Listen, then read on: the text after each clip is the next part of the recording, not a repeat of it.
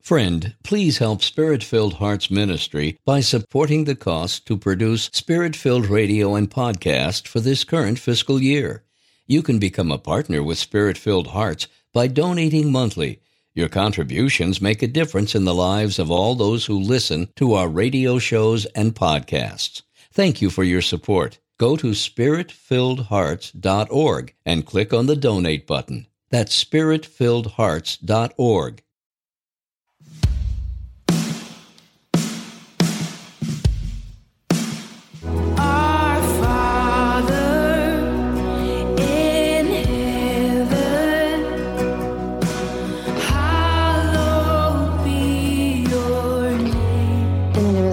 the Son, and the Holy Spirit. Our Father, who art in heaven, hallowed be thy name. Thy kingdom come, thy will be done, on earth as it is in heaven. Give us this day our daily bread, and forgive us our trespasses, as we forgive those who trespass against us. And lead us not into temptation, but deliver us from evil. Amen. In the name of the Father, and the Son, and the Holy Spirit. Amen. Welcome back to another episode of Thy Kingdom Come on Spirit Filled Radio. This is Katie Hughes, and I have a special guest here today, Father Charbel. He is a priest from St. Michael's Abbey in Silverado Canyon in California. And he uh, loves the topic we're going to talk about today. It's a great treat and blessing to have him share from his heart um, the importance of divine mercy and divine mercy in our lives. And so, welcome, Father Charbel. Thank you very much. Peace and blessings to all of you listening. Let us enter deeper into the sacred heart of Jesus during our time together. And so we have the privilege of speaking about our Lord's divine mercy. What is mercy? Mercy is basically having compassion on your neighbor. And Jesus showed us the greatest mercy by creating us, recreating us in his blood, in his life, suffering, death, and resurrection, by sending the Holy Spirit with his eternal Father on Pentecost and giving us his very life. So, divine mercy is essentially devotion to the sacred heart of Jesus, which, as we know well, the heart is oftentimes a symbol of love, of mercy. And the image of divine mercy is so beautiful. We know that Jesus appeared to a Polish saint, Saint Faustina Kowalska, and wanted an image painted with him touching his merciful heart and white and red rays coming out of his heart. His right hand is raised in blessing. His five wounds are visible. And the caption at the bottom is, Jesus, I trust in you. And we know Jesus has explained this image to St. Faustina. The white ways represent baptism, cleansing, washing away original sin, celebrating that sacrament that has given us Christian dignity, that has made us God's adopted children, that infuses us with all the virtues and the graces of the Holy Spirit and the life of Christ in seed form. So the white rays are rays of baptism, of washing, of cleansing. And we know Jesus said, Nobody pours new wine into old wineskins. The new wine in his blood, as members of a new covenant, we read the New Testament. We want to be a new man or a new woman. We want to get ready for the new heavens and new earth to sing a new song. And so the new wine is his blood, represented in the picture with the red rays coming from his heart. And that is the Eucharist. And we pray, Eternal Father, I offer you the body, blood, soul, and divinity of your dearly beloved Son, our Lord Jesus Christ, in atonement for our sins and those of the whole world. And this beautiful divine mercy devotion has its greatest gift, I believe, on Divine Mercy Sunday, which is a Sunday after Easter, with a very special promise from Jesus Christ that he wants to give people a very special gift, and that is basically for those who go to Mass on Divine Mercy Sunday, the Sunday after Easter, worthy to receive Holy Communion, venerate the image. That means looking at the image, loving it, praying before it, venerating it, and going to confession within three weeks before or after the Sunday of Divine Mercy. You can receive basically a total expiation of all of your sins. That means all of your sins that you're sorry for are forgiven and the punishment due to sin. So it's basically like a second baptism. And baptism is a reoccurring theme during this Easter octave, during Easter, putting on the new man, the new woman, receiving the graces of the paschal mystery. And when we usually baptize people on the Easter vigil. And so this special grace is something he wants to give us from his heart. That is, if you were to die after fulfilling and receiving the conditions and the promise of divine mercy son, that you go right to heaven. You would not have to go to purgatory because there's no punishment to your sins. Everything is washed clean. And so this is a treasure from the Sacred Heart for you and for me. So that is a great gift of mercy from the Most Holy Trinity through the Sacred Heart of Jesus, through the Immaculate Heart of Mary, through His Church unto us. Wow, what a gift. Thank you, Jesus. Thank you, Lord. That's such a beautiful expression of God's love. Like we're so undeserving, Father, and yet, and yet He pours it out. He can't help Himself from the cross, just a continual blessing and to even add on more. Like He just keeps giving us more. And I don't know about you, Father, but these are the times of mercy. This is the time where we are alive here on earth. You know, once once it's done, once we're dead in the ground, it's the judgment time. I know you you've shared about that. Like this is critical and to let everyone know about this access. I mean, not only to new life and the resurrection and all the sacraments. This is just a it's like unbelievable gift. And it's almost unbelievable completely. How could he do this? How could he give us even more? The most wretched soul has access to this. And it's very humbling. Sure. so why is he doing this? Why, why? I mean, this is such an amazing gift and grace. Why is God doing this? Great question. Because, like you said, He loves us. He wants us to be with Him in heaven. However, God does not force Himself on people. He gives everybody free will, the option to accept Him. Sin, in a sense, is the one thing that separates us from God. That's where we, we use our free will. In order to sin, you have to desire it. You have to will. It has to be in your will, your power to love, your power to choose. So sin is what separates us. And we know mortal sin is mortally wounding to the soul. And we do not want to hear the words that Jesus spoke of Judas, the one who betrayed him with a kiss. When he says of Judas, perhaps the saddest words in the whole Bible, better for Judas to have never been born. Wow. However, on the contrary, as you said, now is a time of mercy. God is both just and he's merciful. How is that? Well, while we are alive on earth, it's a time of mercy, a time for us to apply these graces, the merits of Christ to our life. When we die, it's a time of justice. That means we have to reap what we have sown.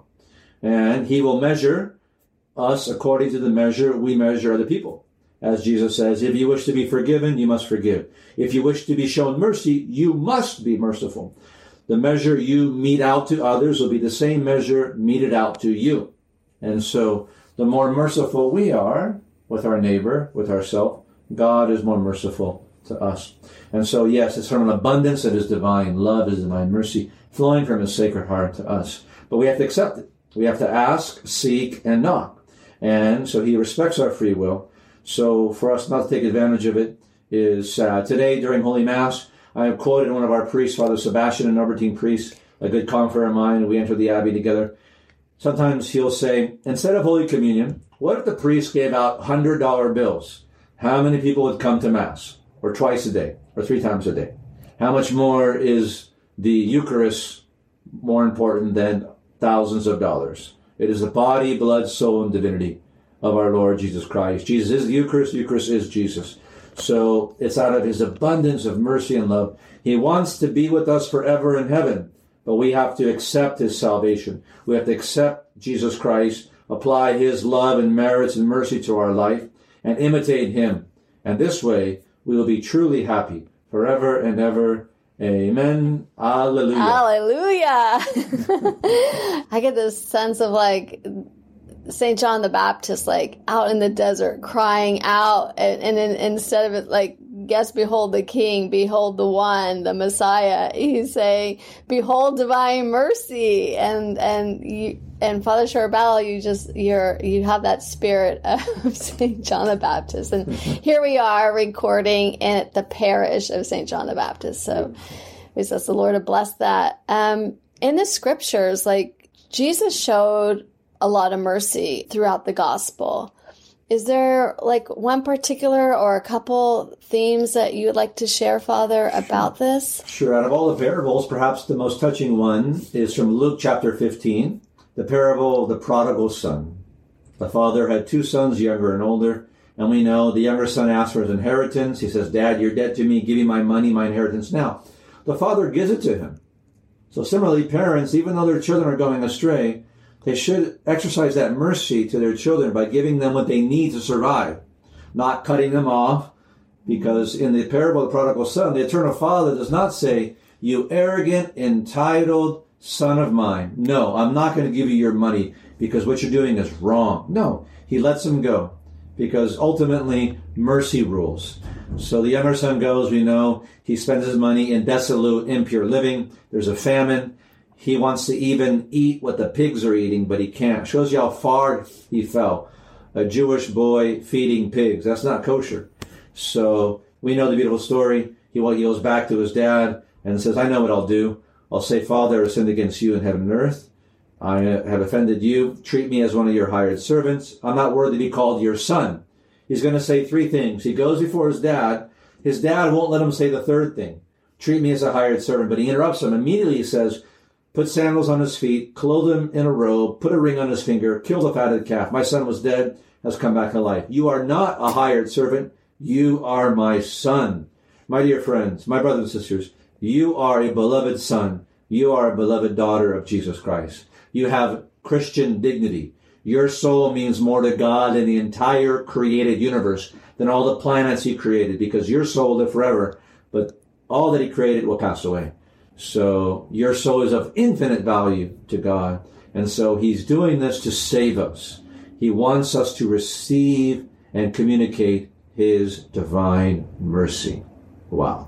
Wow, it's um, it's hard to follow that up, Father, because um, so many people are out there and they're they have lost hope in their children, in themselves, and they're looking inward. And the key is that can lead into depression, that can lead into oppression, that can lead into addictions, that can lead to lead into idolatry, your own self. You become your own God. You decide your future. You decide that you're damned or whatever it is, that you're not worthy. And as a Christian, you have been adopted. Like you said, we are his children. We are his beloved.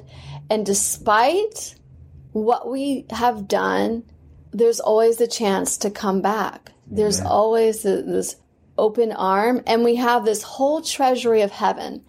The whole kingdom of God belongs to us. And that's, I think about the son, the good son, the one that stood by the father and was complaining and groaning and had no clue that he had access to everything of his father's and he was living in poverty. And how we can do that living out the sacraments and still be impoverished. And there's just so much hope with um, with the prodigal son and and we both we've probably all been in both areas like That's right. And you mentioned the older son. Well, he was always treating his father more as a master, not a father. Mm. Because we know he asks what's going on. He asks a servant. He doesn't ask his dad, number one. Number two, he says, you know, your son has done this, spent your money, and then he, refuses to go in. And the key, I think, of the parable is when the father says, everything I have is yours. And he's begging with his older son is to come in and to rejoice, but he won't. And how many times have we failed to rejoice in the mercies and the treasure and the gifts that God has given us? Even in the things that He doesn't give us, we should rejoice because we might lose our salvation. And that is key because uh, we have to glorify His will, accept whatever happens each day coming from a loving hand, and be grateful for the things we have and we do not have. Then He'll give us more. Like Our Lady. Nobody loved God not even all the angels and saints combined, and everybody's ever lived, combined, loves God more than Mary because she's perfect. As she said, Our Lady Guadalupe, she said, Know for certain, at least of my son, St. Juan Diego, I am the perfect and perpetual Virgin Mary, mother of a true God, and everything lives. It is my earnest wish that a temple be built here in my honor. So she is perfect without sin. She can see without sin. She is perpetual virgin. She's the mother of God. She's assumed into heaven. And she is the mediatrix of all graces and blessings. All graces flow through her into the church, into the world. Just as Christ came into the world through Mary, we go the same way he came into the world through Mary. We go perfectly to Christ. She is the shortest, perfect, and the best way to her son. Woman, behold your son, he said from the cross. How can a Christian without a mother fully worship God perfectly? Impossible. Because, like you said, he gives an abundance. He gives us his church, his mother, the scriptures, his forgiveness, his mercy. He gives us the angels and the saints. He gives us the sacraments. He gives us beautiful tradition. He gives the magisterium. All these devotions, the devotion, of the chaplet of divine mercy, the holy rosary, the chaplet of the holy face, the rosary of the holy wounds, devotion to his shoulder, the way of the cross, and Eucharistic adoration. The list goes on and on and on. that is our inheritance. And it's impossible for us, like with all of this access, free will, of course, included. There's no way we can fail. He has given us everything, everything possible to get us there. Cause like you said earlier, everything will fall away, but the soul remains and he cares about us and That's right. he Amen. loves us. And I, I love the beauty you were talking about. Through Mary came Jesus, and the church, like just in the Pentecost, and and this is this birthing is like this continual birthing, and her love is amazing. It's you know the way that you just spoke about it. How can we ignore her? Right. One of our one of our nobody has loved God. Nobody loves God Yes. Mary does. She's love perfect. that. She's never offended God. So we have a great gift right there. And she at the foot of the cross said, Yes, behold your son. Woman, behold your son. She said yes to the Archangel Gabriel, right? About conceiving and giving birth to the Messiah. Her yes. Thank God one of our own. Our mother made it to a level so Amen. high. She's she's reached such a beautiful, noble level of God's love and grace. It's incomparable. So we have a great treasure in her, and that's why I'm here, right? Because I, Our Lady allowed me to love her son. She taught me how to pray. She called me out of my own selfish, egotistical behavior about wanting to be a dentist, about wanting to have a big family, about wanting to make money, about wanting to serve and just have a good life. That's all good, but it's nothing compared to loving her son according to God's will. Everybody is in God's plan. He has a plan for you. And another element of mercy that people forget is Jesus has assigned the power to drive out demons as an act of mercy. He gave it primarily to his bishops and priests, which have care over the whole flock. They can do minor exorcisms, and if they have the permission of a bishop, using the solemn rite of exorcism, they can drive and cast out demons. Now, that's for the ordained clergy in a special way, which pertains to everybody. They have authority over everybody by their ordination. However, you, even a layperson, you have authority over your own body. You have the power to exercise mercy by using, as Jesus says, in my name you will cast out demons. So since you have authority over your own body and parents over their children, you can use that authority to cast out evil from yourself or your children by a simple prayer. In the name of Jesus, I bind and cast out any evil spirits that are afflicting myself. Any evil spirits of sloth, envy, anger, lust, gluttony, avarice, pride, negativity, sadness, discouragement, fear, anxiety, any spirits of unforgiveness or rage or impurity or pornography or perversion, any spirits of alcoholism, drug use or lack of forgiveness. And I command these spirits to go to Jesus and Mary without retaliating, with no retribution. And I ask the Holy Spirit to come upon me. And that is St. Michael prayer.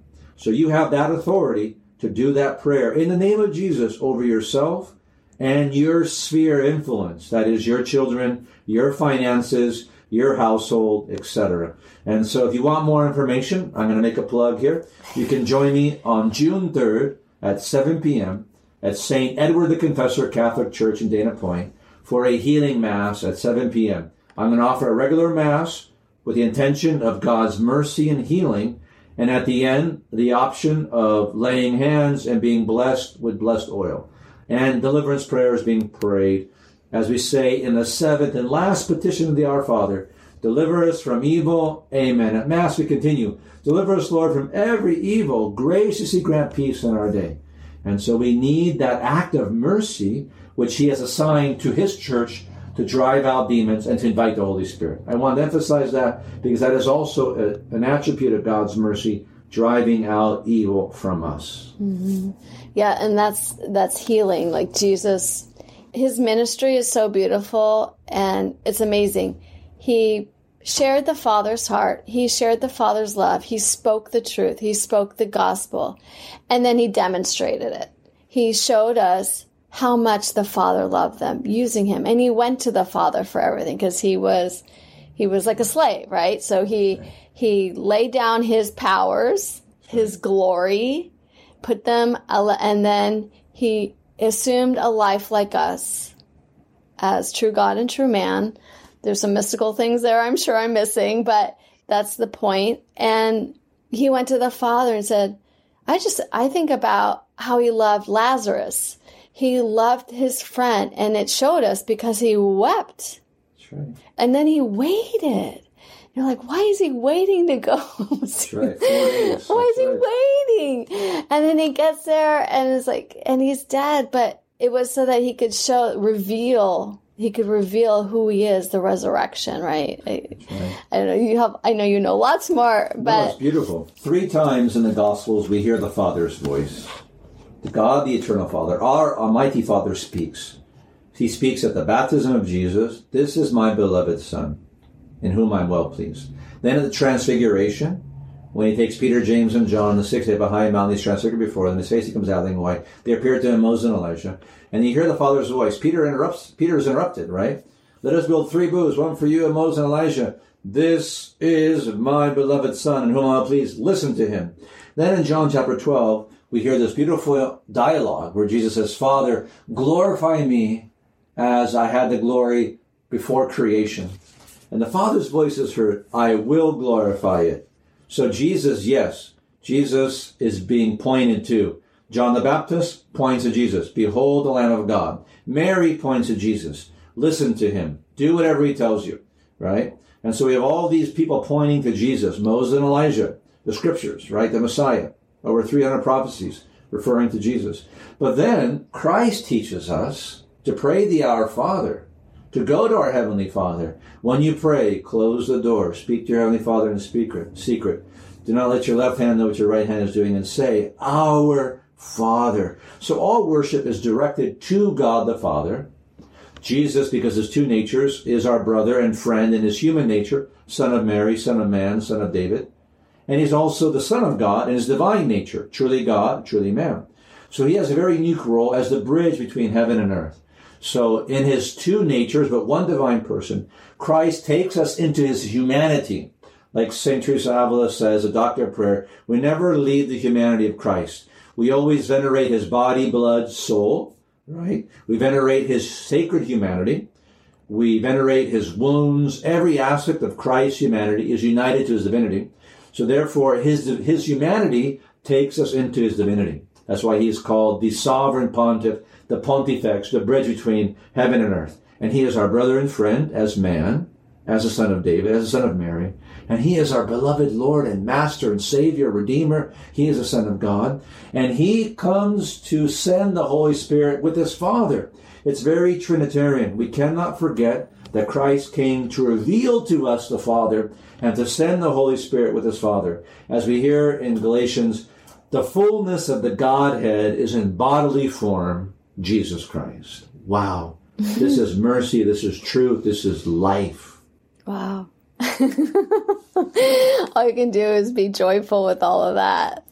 It's it is unfathomable love. It's in that divine mercy, in the divine mercy prayers, and and Holy God, Holy Mighty One, Holy Immortal One, have mercy on us on the whole world, and He does it.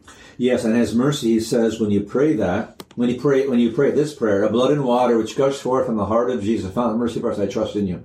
When you pray that, the grace of conversion is given to one soul every time you pray that, according to the divine mercy in my soul, St. Faustina's diary. So, O blood and water which gush forth from the heart of Jesus, as a fountain of mercy for us, I trust in you. So pray that continuously, and, and the grace of conversion will be given.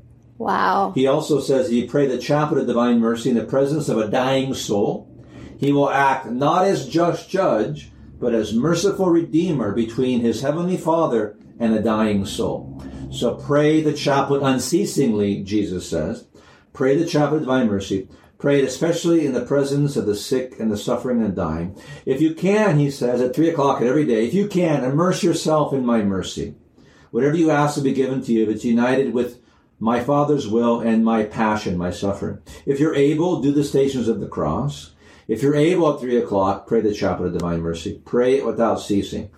Let your whole life be a chaplet of divine mercy rising up to heaven. Go big, receive his mercy, and you will not be let down. Amen. Father, you have such a big heart for for this feast, for this who God is, this merciful God. How did that kind of arise? Is it just have you always known about divine mercy? Um, great question. No, part of it was reading St. Faustina's diary. Part of it is just at three o'clock trying to pray the chaplet, trying to immerse myself. But remember, the the devotion to divine mercy is the devotion of the Sacred Heart. It is that beautiful wound, St. Bernard says, the greatest wound of our Lord is his heart. The five visible wounds are visible wounds of his greatest wound, which is his heart. My soul is sorrowful even unto death. And so I believe that uh, reading the St. Faustina's diary, Divine Mercy My Soul, and going to Krakow, Poland on a pilgrimage greatly helped me. But also being there on the Vigil of Divine Mercy Sunday, the night John Paul died, I was outside the Vatican there with many people. He who instituted this feast in April of 2000, this feast, the Sunday after Easter of Divine Mercy, he died that Saturday night before the Feast of Divine Mercy in Rome, 2005, when I had the privilege to be there. So that was a great grace for me. Definitely. That's a how supernatural is our God? Like to and I everyone there received something. It, it just to be there, to be willing to be there, coming from wherever they were. Were you a seminarian at that time? That's right. I was seminary uh, as a Norbertine. We were studying in Rome at the Angelicum, doing uh-huh. our theology there. I was actually in Spain visiting our Norbertine sisters in Zamora near Salamanca, Spain, with Father Sebastian and Andrew. Mm-hmm. We were all seminarians. Father Sebastian was a deacon. And then we already had plans to go back to Rome. And that's when John Paul got sick. Mm. Over a million Polish people went to Rome. You couldn't get a flight.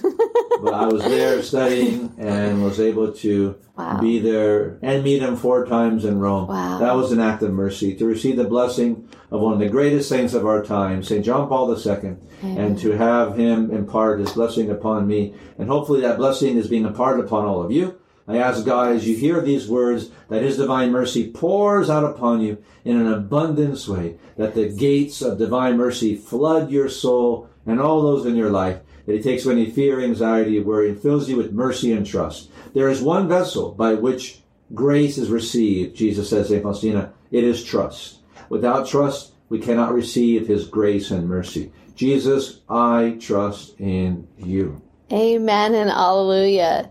Thank you so much, um, Father Charbel, for being with us. And again, Father Charbel is from St. Michael's Abbey in Silverado, California. And they have a website and you can go visit. It's like a destination place. Their brand new Abbey is the most beautiful place you can visit in Orange County.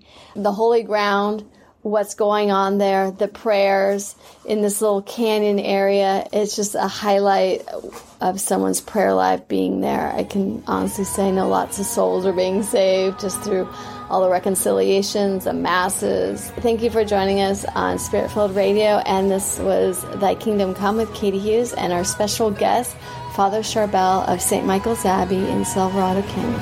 Thank you and God bless.